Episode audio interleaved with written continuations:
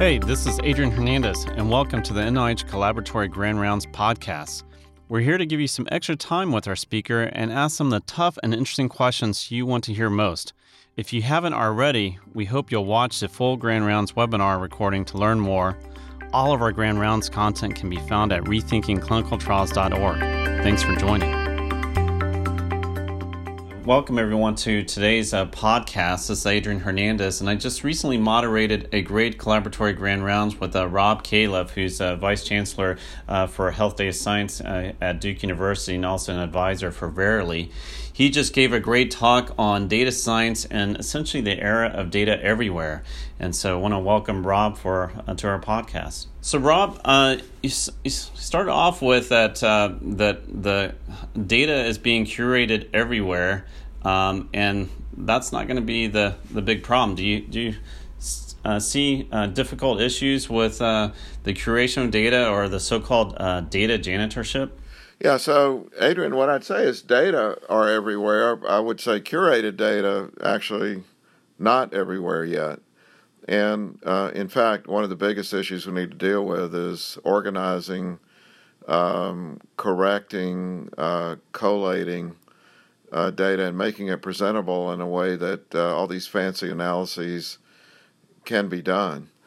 Uh, and you know, the opportunity is fantastic right now but one of the main things we all need to focus on is how to take the data we have, which is everywhere, and make it uh, as good as it can be. Right. Uh, and then um, when you think about users of data, um, often we uh, uh, seem to miss important users, uh, clinicians and people.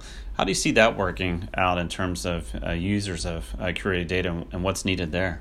Yeah, that's a big that's a big topic, and I'd say right now um, almost everyone is overwhelmed with data, and there are multiple dimensions of this. What they're lacking is data that can be digested that's useful for making good decisions. It's almost like um, we have too many choices, and there are too many opportunities to be misled by information. So one one aspect I, that I don't think we talk about enough is that uh, it's not just the amount of data, it's the fact that um, it's a two way street, that communication is occurring constantly. Uh, that's not a surprise to anyone because we're all on our iPhones or other uh, Android phones or whatever we're using constantly. Um, and so we're overwhelmed with information. And, uh, you know, I think there's a lot of uh, substance to the old uh, axiom about we have data uh, information, knowledge, and wisdom. Those are a continuum. And I would say it's a big pyramid with an enormous and growing base of information, um, of data, not so much information, even less knowledge, and very little wisdom at this point. So, um, one way to think about it is that I don't think the issue is any longer technological, the issue is really cultural and social. You gave a, an example of um, uh, people actually uh, using search to find out uh, about their health. Uh, so uh, imagine it, it may be actually quicker and easier to just get online and, and do a search about a set of symptoms like chest pain rather than um, trying to set up an uh, appointment, park in a, in a garage, you know, find some your way to a clinic. is do you see that having uh, good things or bad things? Uh, how is that going to be handled in the future? Well, I, I have great confidence in the long run it's going to be good. I mean, who could be in favor of, um, you know, staying on hold on the telephone, um, eventually getting an appointment that's at the convenience of the doctor, not the patient, and then going and waiting in a waiting room with people sneezing on you and, um, you know, sitting there while the doctor's uh, busy for things that could be taken care of with a text message. And, you know, a number of niche providers are already doing this for people who can pay for it. Um, and, and I think a lot of the work now is automating things so this can happen uh, in, uh, in everyday practice. You know, again, what we have to do is to figure out how to actually make that work and then um, employ the uh, clinicians um, in a way that takes advantage of that automation so they spend their time uh, doing useful things instead of uh, feverishly trying to type notes into Epic. I like that. Uh, um, what's going to be the evidence base um, or how to create such a platform to note that that actually works and it doesn't have any unintended consequences? Um, uh, is is there going to be an easy way to to prove it can work, or um, actually show where it has limits, or how, how do you see that evolving?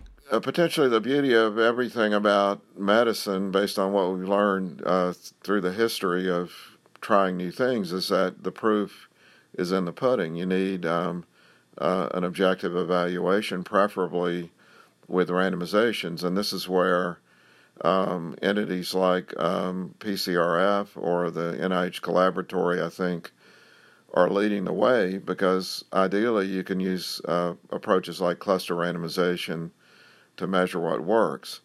Now, Adrian, you said uh, without any um, collateral damage, and you know, I would argue there will always be unanticipated consequences. It's more a matter of uh, anticipating them, measuring them, and then putting it, systems in place that take care of them. But uh, I would also just point out it seems highly unlikely that if you had a simple question, an email exchange would be worse than waiting for an appointment and going into a crowded waiting room and sitting around for a long time. Uh, that just doesn't, uh, you know, you don't need to be a genius to figure that out. The question is, how do we set up a system that makes that both um, practical but also uh, interesting and fun for those that are doing it? No, uh, one uh, area that you uh, emphasize is uh, that there are going to be some cultural changes needed. You some of the examples you highlighted, such as um, how people um, uh, investigate uh, their symptoms of depression. Uh, that could be online, and, and that could actually um, trigger uh, potentially responses uh, to those people in a different way than what we do uh, clinically um, currently, or other um, ways in terms of how to actually be okay um, uh, taking care of um, patients or recommending um, health decisions uh, virtually. For that kind of cultural change, what, what's going to be needed? Is it going to be uh, new training of um, clinicians, uh, you know, sharing different models? Uh, what's going to drive the cultural change? Well, I, I think ultimately um, people who have to be patients will be the biggest drivers because uh, in the, the current system is not serving them particularly well. And I'd say, particularly in the United States, we have costs that are off the chart and an increasing divergence of our outcomes compared to other economically advantaged countries. And this is quite a stark uh, thing that's happened over the last uh, relatively short period of time with an increased mortality rate in the U.S. now for three years in a row. Um, and a lot of dissatisfaction with outcomes um, in a setting where the costs are not really coming under adequate control. And so I, I, think there'll be a lot of pressure from many sides to change what we do.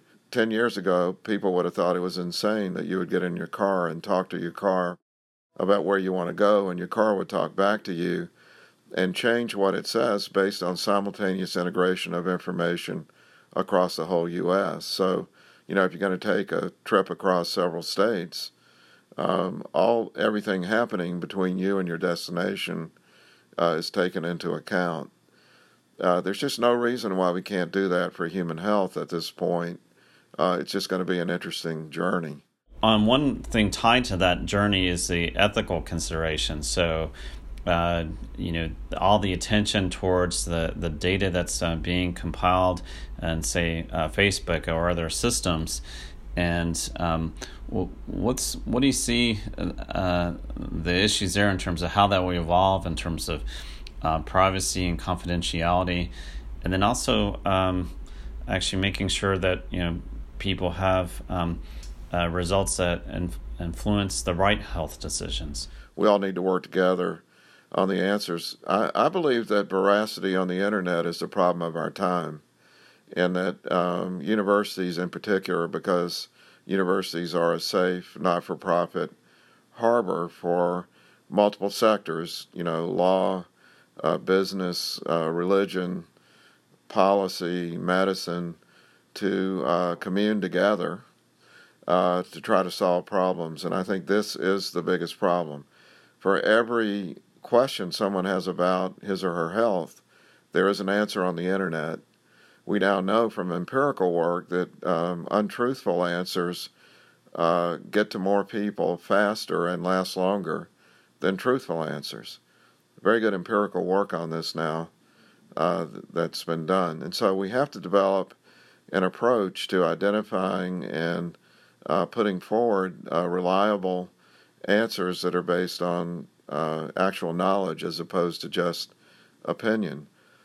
When the most satisfying answer is going to be one that's totally made up because it can be said with great authority and certainty, whereas a responsible person giving a scientifically correct answer should point out the uncertainties, the caveats, uh, the remaining work to be done, uh, and, and always the possibility that new discoveries will change the answer. So, this is a huge um, issue because the internet is ubiquitous and the digital divide is pretty much gone in terms of access because um, whether you're talking about the poorest counties in the U.S. or the poorest countries in the world, uh, cell phones are everywhere, and in many circumstances, uh, uh, there are more cell phones in uh, underserved areas than uh, wealthy areas because people are very dependent uh, on those communications. And then I think this issue of re, how to give information to people is just daunting, but a great area for people to focus on. I learned a lot about it at the FDA. something like writing a food label that 320 million people need to interpret, and you got very limited space. It's daunting.